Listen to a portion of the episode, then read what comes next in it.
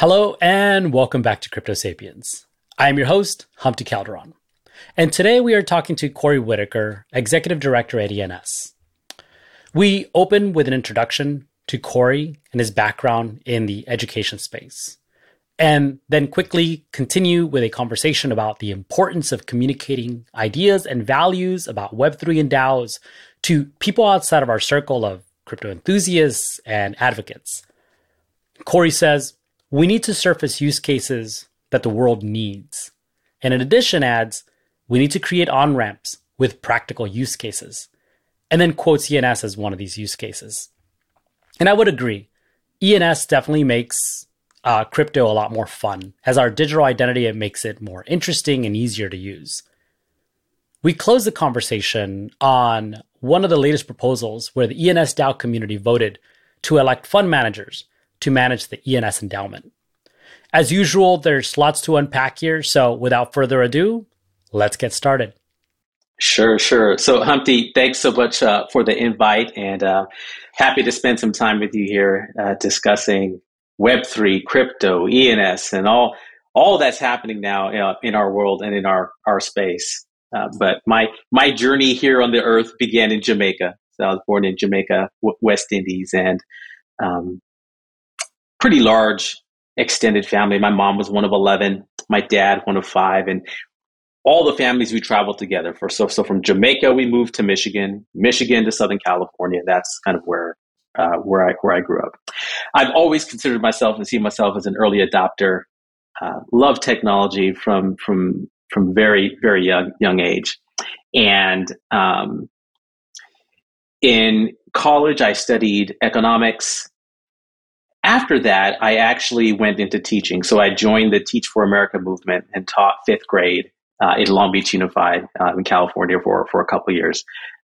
Eye opening experience um, and kind of set the tone for the next journey in my career. But after that, I, I, I worked for a startup uh, in California, education related startup, um, working with colleges and universities to help improve the student experience.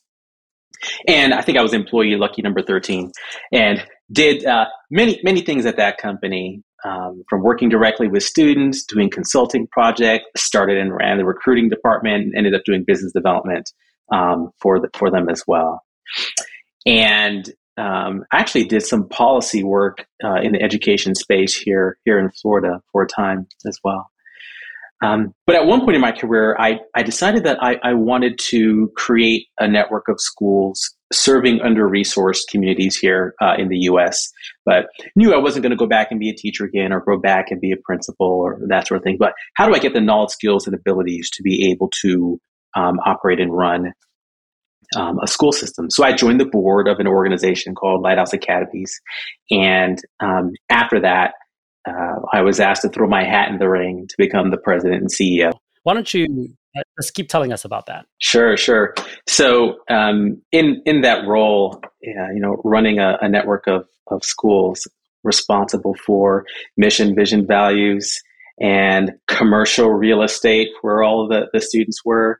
Um, really uh, strong and robust governance regime, a national governing board, regional governing boards, uh, dealing with local politicians and influencers and that sort of thing. So it was uh, quite a complex multi state organization. And as you may know, charter schools, for whatever reason, are, are political and controversial here in, in the U.S. Uh, so a lot of action happening um, in that in that role. And I was saying, you know, in the in, in the nighttime, right? Very interested in, in technology, uh, very interested in where the internet was was going.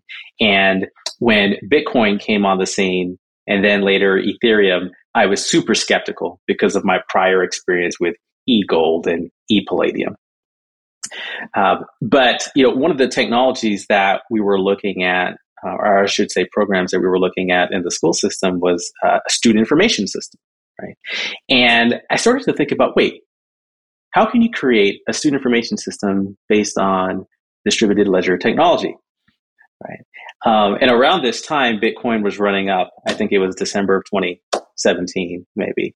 So I started to dig into the the technology. That was what I was, really curious about, and just the potential use cases of having uh, this uh, permissionless worldwide ledger that everyone can have visibility to and access to. Like, what is the potential of of that? You know, I started thinking about uh, in terms of the education space, putting badges, credentials, certifications on chain. You know, kind of moving from a K through 12 space into a higher ed space and then into the the career space and workforce and sort of how do you certify that someone has achieved a, a, particular goal or a certification and thinking about the consensus mechanisms of, of blockchains and what that could do for you know an educational credential. Yeah so i started to, to geek out about um, all those those possibilities. And as i was nearing the, the end of my, my term at the last company decided you know what I, I want to get into web3 i want to get into the, the crypto space um, in a in a full time capacity. So, how do I go about about doing that? Right. So I continued to learn. Um, like many of us, I, I started to, de- to degen. So I went down that route and you know made decisions I wouldn't recommend, but learned a lot. Learned the importance of safety and security uh, in interacting with with these protocols. And so I um, made my way to Circle, Circle Internet Internet Financial, the the operator of USDC, and uh, launched a, research and sourcing initiative uh, that they had. And then I noticed that ENS was looking for a leader, um, an executive director, and I already got my my .e. Um, you know, I was actually involved a lot in domain trading in the early 2000s as, as well. Um, so I said, hey, you know what? Uh, this looks like a, a great fit. Um, so um, threw my hat in the ring, and six months later, here we are chatting. Yeah, that's wonderful. Well, thank you so much for the comprehensive introduction. I really enjoyed kind of hearing how some of what you were working on um, and contributing to in your traditional work uh, kind of sparked an interest because of some potential applications there, right? I heard right. you also talking about like educational credentials, which is something that I'm completely geeking out about myself. Mm. I mm-hmm. personally, mm-hmm. the lens that I explore that from, and maybe you've heard this terminology is DIDs and verifiable yes. credentials, right? And how you can do yes. self sovereign credentials that are user owned. I just think that this space is so rich and nuanced. There's just so many different ways to kind of use this technology to uh, kind of support some of the systems in the traditional uh, workspace, right? Um, right. And I and, and going to your to your point of like having your .e, I remember I would say that my ENS domain was probably NFT number two or three for me. Mm, and so mm-hmm. I don't know how much of a degenerate I was because I was if ENS was one of my first ones, I was doing something right. I want to think that's right, right? Yes, because I saw yes. the value in that. I, I again just having this like state of mind about self sovereignty, about identity, about how we can communicate or or or, or uh, reveal ourselves in this digital space. I re- the whole idea of having a, a domain a dot .eth address mm-hmm. that signals my identity in the space, I thought was really interesting and fun. And the community was like really animated and excited about what they were building. Yes. Of course, there was collectors and degenerate just collecting way too many of them. But right. that is to me one of one of my uh, most proud moments is getting my ENS, and I think I got it for a hundred years. So I totally. Oh wow! Yes. I totally. I, I'm a big you know ENS maxi when it comes to to yes early on. So coming into ENS, uh, taking on that role, give me a bit of a um, kind of an example of what did ENS look like when you were first coming in, right? Like what were the conversations mm-hmm. that were happening? Obviously, I don't think that the DAO existed, uh, maybe didn't exist at the time that you came in. What did that look yeah. like? What what were those conversations and how do those evolve to eventually be like, you know what? I think we need to be a DAO. Mm-hmm. Yes. So actually, by the time that that I joined, the DAO had already been in existence for for for I think six or seven months. Right. So the DAO started in November of of 2021, and we just had the the year anniversary uh, with a little uh, internet party um, a couple a couple weeks ago. And then I joined in April May of of this past year, and what happened in the organization is that uh, because you're, you're getting this massive organization off the ground, so much attention and dedication and time and effort was given into making sure that the DAO was was was operating well. Um, and, and running on all on all cylinders. So that was the bulk of the the conversation. Um, you know, when I when I was coming in, you know, how do we make sure that the DAO uh, keeps going?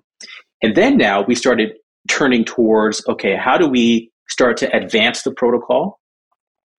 And then how do we do outreach and bring in the normies and bring in the newbies um, into the system? So a lot of our conversations now, uh, the protocol has been operating for, for five years. The DAO was was created and is running extremely well. And, and kudos to Alicia.eth, um, who is our governance lead, who is spearheading that effort. She's a phenomenal leader um, in that in that space. So now we're thinking of how do we make the protocol better, and how do we attract more users and attract more quality integrations. Yeah, I think that's really the crux of it all at this point, isn't it? It's we have a pretty well established core of people that have been in the space. They truly believe in what it is that we're building here, right? Um, mm-hmm. I think ENS certainly has been a leader in this space. I could probably count in two hands, maybe, to be fair to other projects. The ones that I would say are, um, you know, just have been advancing in ways that are um, you know really about decentralization about building with community just with the right values right yes, uh, ENS yes. certainly being one of them how do you think i don't know maybe this is this is too broad of a question but what do you think it is that we're missing to really be able to spark interest to be able to communicate some of these really complex things that we talk about in web3 decentralization being one of them so mm-hmm. that others outside of our own ecosystem understand oh like that makes sense. And I say this understanding that ENS is probably one of the best examples of doing that.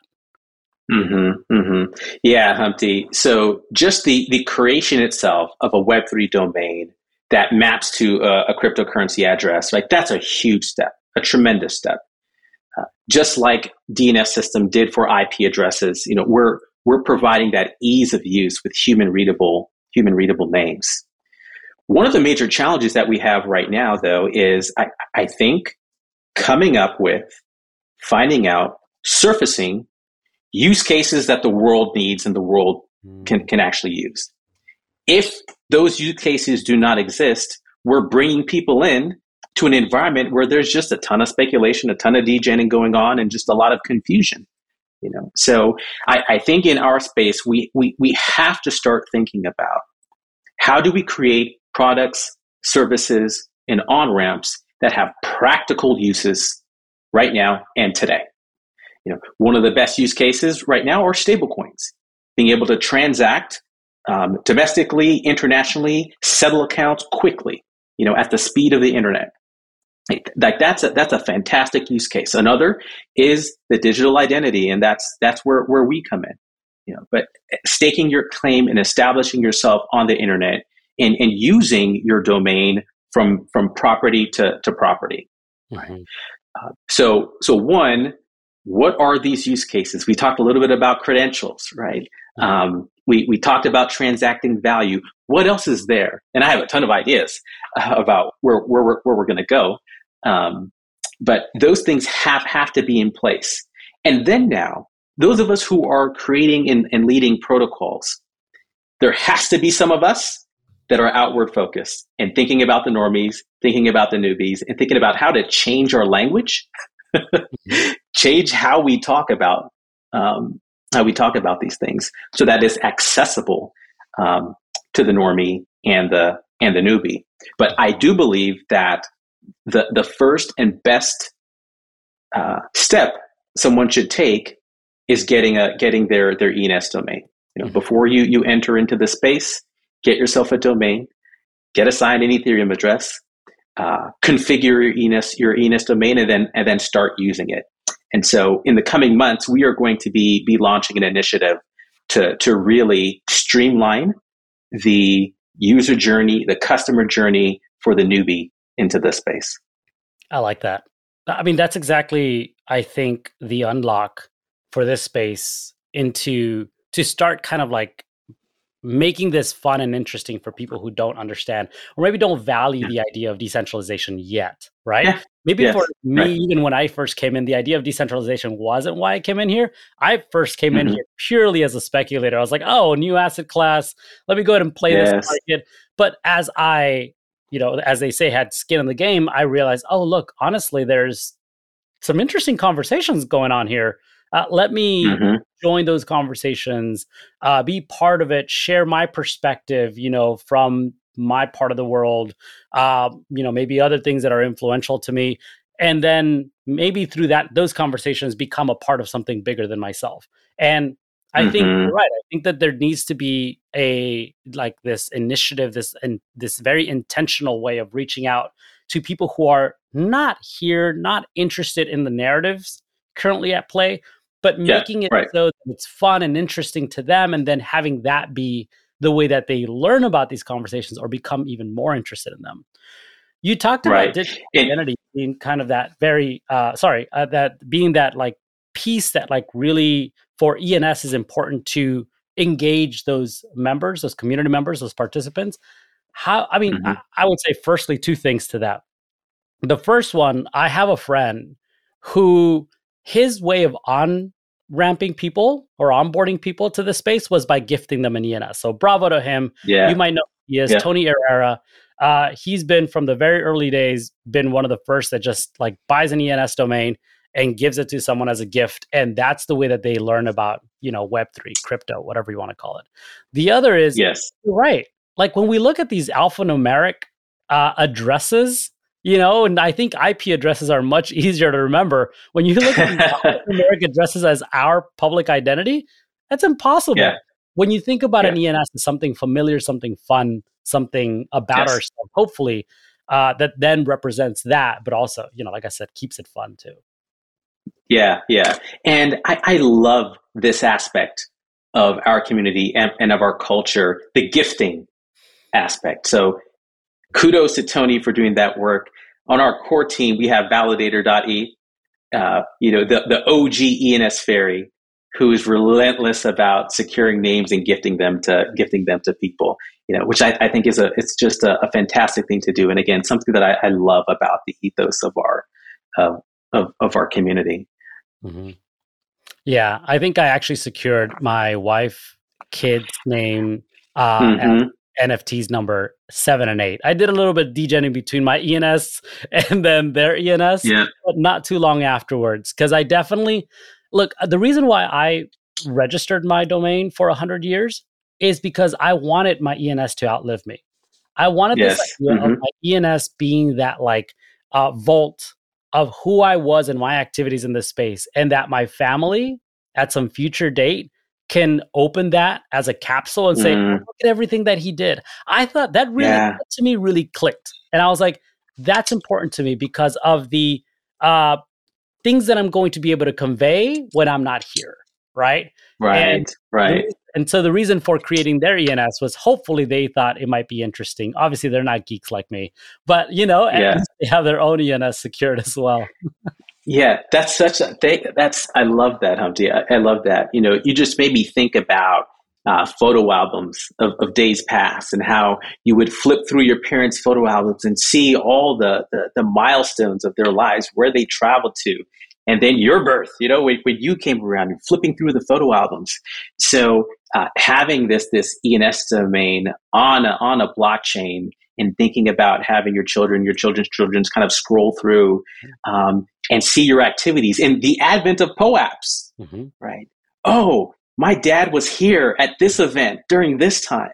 Right. Yeah, that's that's another cool, really cool use case. Yeah.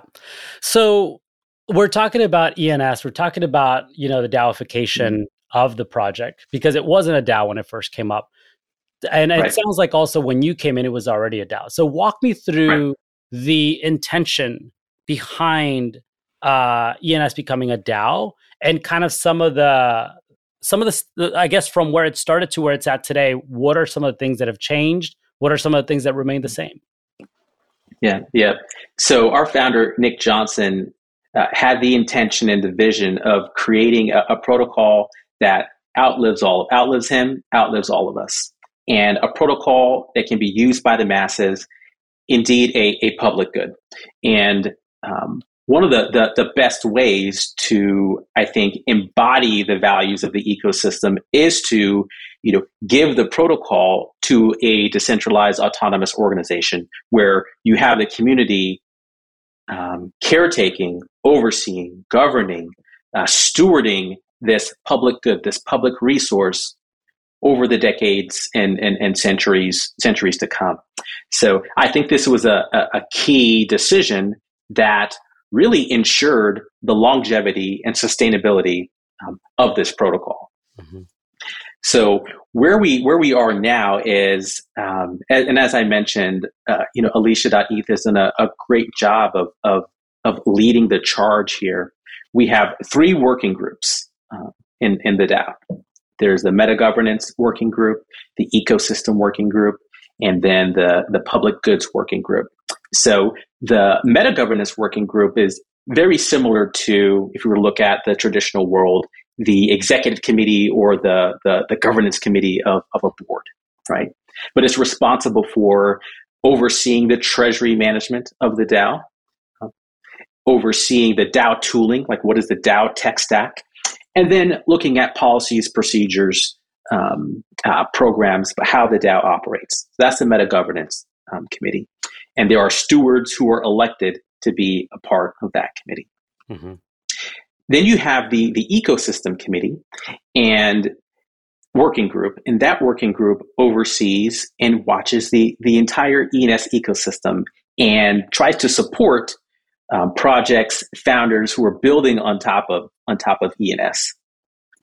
And then you have the the public uh, public goods work group, mm-hmm. and this work group is responsible for supporting um, projects, founders who are working on projects that benefit the entire e- Ethereum or Web3 Web3 space. So one of the the um, the, the, projects that were recently uh, implemented was a small grants um, project where where every month uh, projects can submit um, applications uh, to the ecosystem working group, to the public goods working group, and then all DAO members can go and vote on um, which projects should receive funding. Right, so a really democratic uh, process, distributed process to um, you know select the the projects that that the community um, believes best benefit the ecosystem and best benefit the the public um, the, the, the broader public public goods. Mm-hmm. Tell me, tell me a little bit about this word public goods, right? Because I think mm-hmm. we, he- I mean, maybe I hear it more than most, so I don't want to assume other people do. So maybe describe to me what are public goods to you, just generally in terms of how you understand them, mm-hmm. the way that ENS perceives them, and how does this uh, working group uh, kind of seek to advance this idea of public goods through grants mm-hmm. and maybe through some other initiatives? Yeah. So the public goods, the mindset that you have when you think about it, um, these are uh, technologies that can benefit benefit humanity, and that we believe everyone should have the ability to have access to. Um, and indeed, goods that should be supported um, by um, individuals, companies, organizations, governments, and sustained um, by them. So we believe that the, the ENS domain, that, that protocol should be something that isn't held tightly by a, a particular corporation or for-profit corporation. Um, it should be something that is that is kept, stewarded, governed by the masses, right?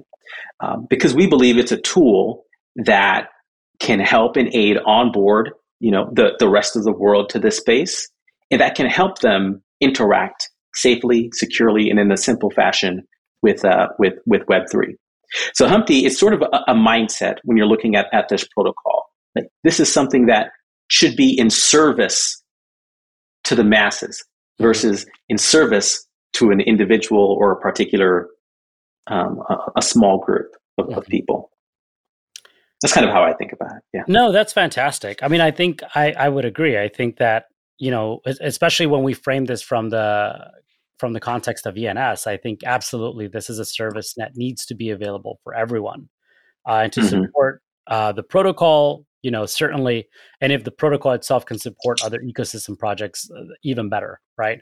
Um, right. Right. So there have been a couple of proposals happening recently. Uh, by the time that this gets published, I know we t- we briefly talked about that, but by the time this gets published, it's going to be long uh, concluded.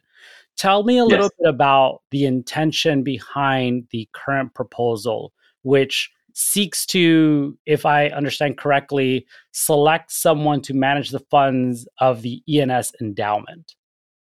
Yes, yes, yes. so the uh, the, the ENS DAO, all of the revenues from domain sales go to the ENS DAO. And over the last couple years, there have just been a tremendous amount of value value created, um, ETH and, and USD in the ENS DAO treasury.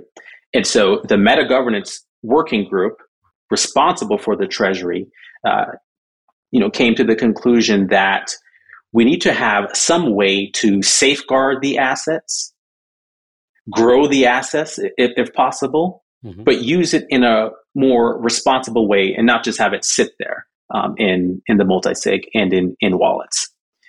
So in the traditional world, when you have large amounts of, of assets, you know there there are treasury operations that can seek to allocate your assets in, in stocks, bonds, real estate, et cetera. So why don't you tell me about some of the proposals that have uh, recently gone up to uh, to the ENS DAO. And really, one of these we've talked about.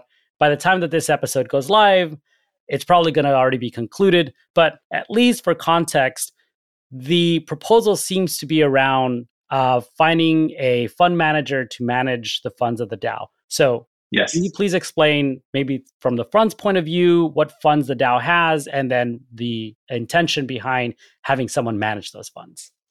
Yes, certainly, certainly. So the vote is on selecting an ENS endowment fund manager. Uh, so structurally, the way it worked is that the meta governance working group uh, responsible for the treasury decided that they wanted to make sure that the funds were that we were responsibly using the funds um, over the last couple years, as you may have seen with the, the tremendous growth with, with ENS domain sales, um, a lot of revenue has been generated. And we didn't want the, all those funds to just sit there. So, uh, what can we do to make sure that those funds are being used, safeguarded in a responsible, responsible fashion? So, in the traditional world, you will have fund man- managers, you'll have nonprofit organizations that create endowments where the interest and the revenues from those endowments are used to fund operations right so that was one of the one of the reasons why they decided to to um, create to, to, look for a treasury uh, fund manager and so there was a process where where uh, there was an rfp and the meta governance working group interviewed several um, fund managers, uh, whittled the number down to three, and these three went to a public vote. So you're seeing a lot of conversation happening in the forum, in the DAO forum. You're seeing a lot of conversation happening in Twitter. Mm-hmm. But the community is trying to wrap their heads around um, how should a DAO um, engage in fund management?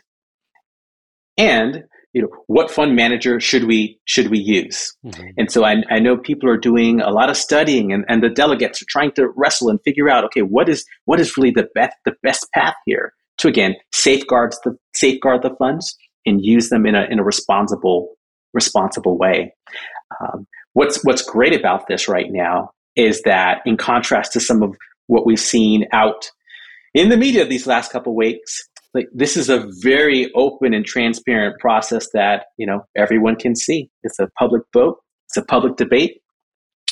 Um, and that's one of the the beauties of the dao yeah and for again just for context so anybody listening who doesn't know maybe what we're talking about uh, in the last two weeks there has been uh, a lot of fallout from centralized organizations, really kind mm-hmm. of uh, managing people's monies without their permission, right? Because this was not uh, necessarily uh, what was agreed, at least what some people agreed upon when they first put their funds in a centralized exchange. And mm-hmm. now this, these organizations are just going away because they don't have the funds both for their uh, customers, but also they don't have the funds uh, to continue operations themselves. So right. the difference, it sounds like, is look, there is a need to be able to manage funds. Now, these funds are not necessarily uh, funds of other people, but there's a funds of the DAO, and in order for it to operate, let's put it out to the community to a be transparent about this choice that we're making, mm-hmm. but two to also participate in the conversation about how we come up with you know that decision, whether it's should yes. these individuals be the ones that lead uh, this effort, or I think there was an option that none of these people should be none of them. Yeah. Right. So so the last snapshot page that when I the last time I visited the snapshot page page where the vote is happening, it seemed like there were individuals leading and not the action of no action, right? Um, so I'm not quite sure. Hang on, let me let me figure out what I want to ask here, right? Because I don't want to I don't yes. want to your your your kind of sense of who these people are and why should we elect them.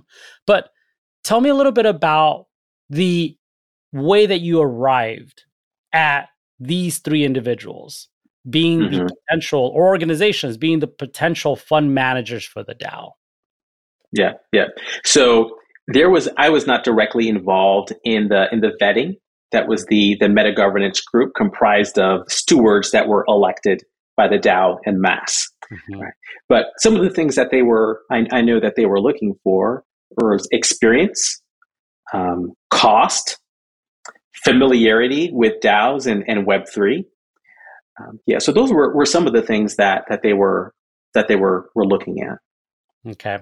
Yeah, I mean, I, I did see the names there, and I think for the most part, at least in the conversations that I read in the forum, it seems like these individuals uh, have that type of experience, right? And it's wonderful mm-hmm. to see uh, that these individuals are rising to the call from organizations like ENS to say that's a role that we want to take on. That's something that we have, uh, and you know, a background in, and have a good track record, uh, track record of doing. So I'm really excited mm-hmm. to see how that works.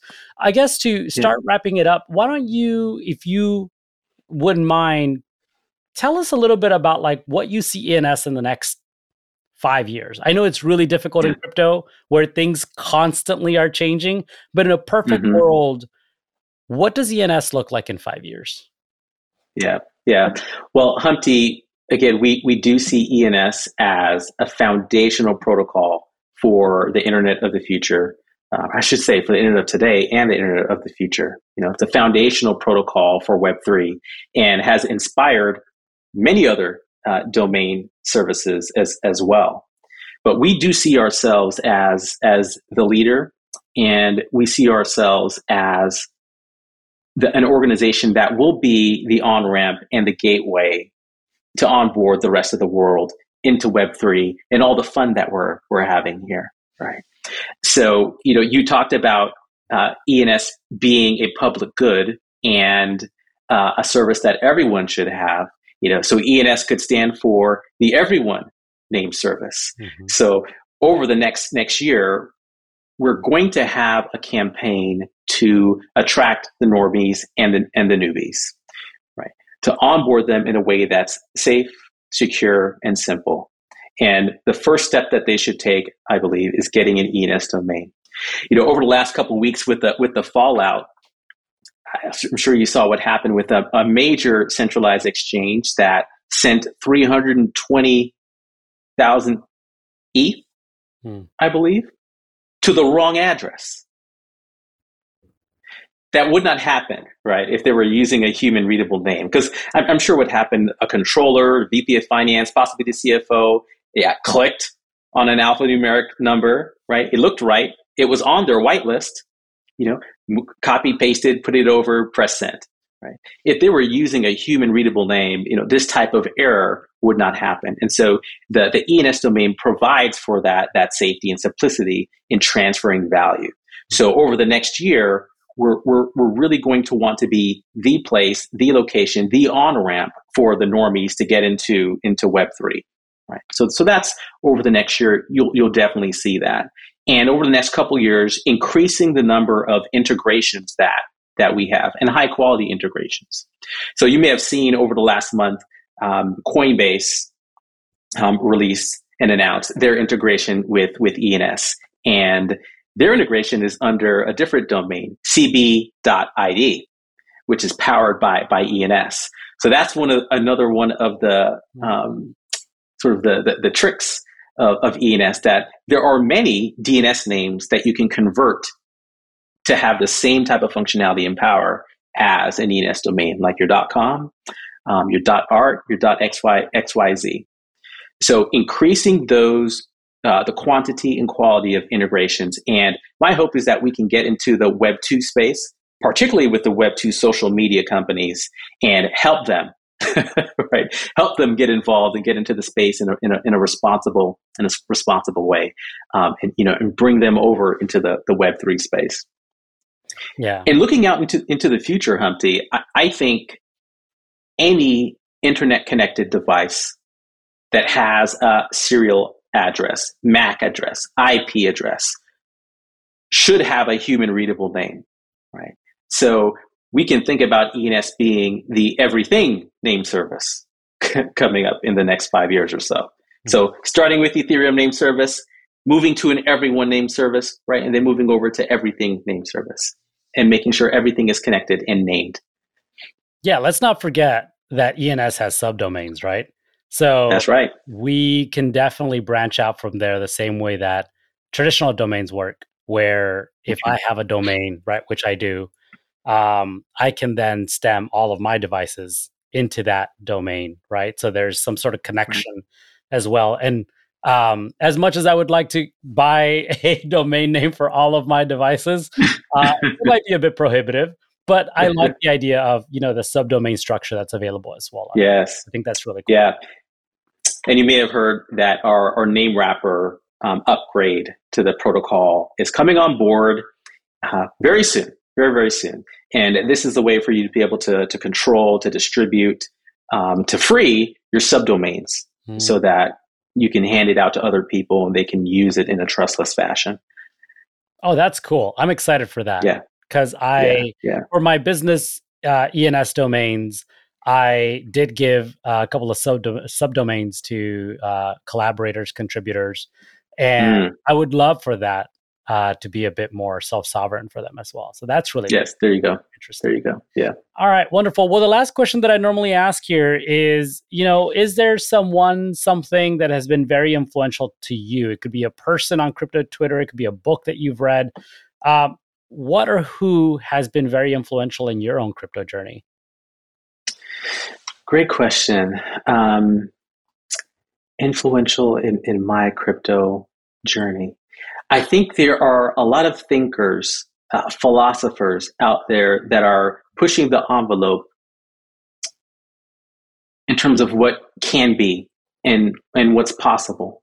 You know, I think most recently I was very inspired by the network state and um, Balaji's writings.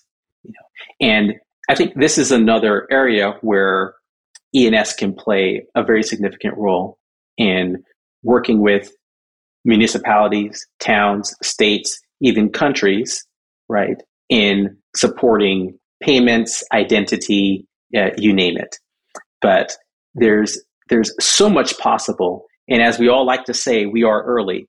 Um, but those of us who are engaged right now in the community, creating, developing, you know, we, we have a, a huge opportunity to build the future um, for, for folks. And that's a wrap.